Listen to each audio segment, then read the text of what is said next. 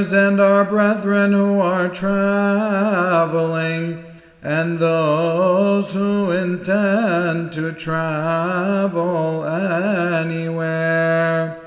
Straight in all their ways, whether by sea, rivers, lakes, roads, air, or those who are traveling by any other means, that Christ our God may bring them back to their own homes in peace and forgive us our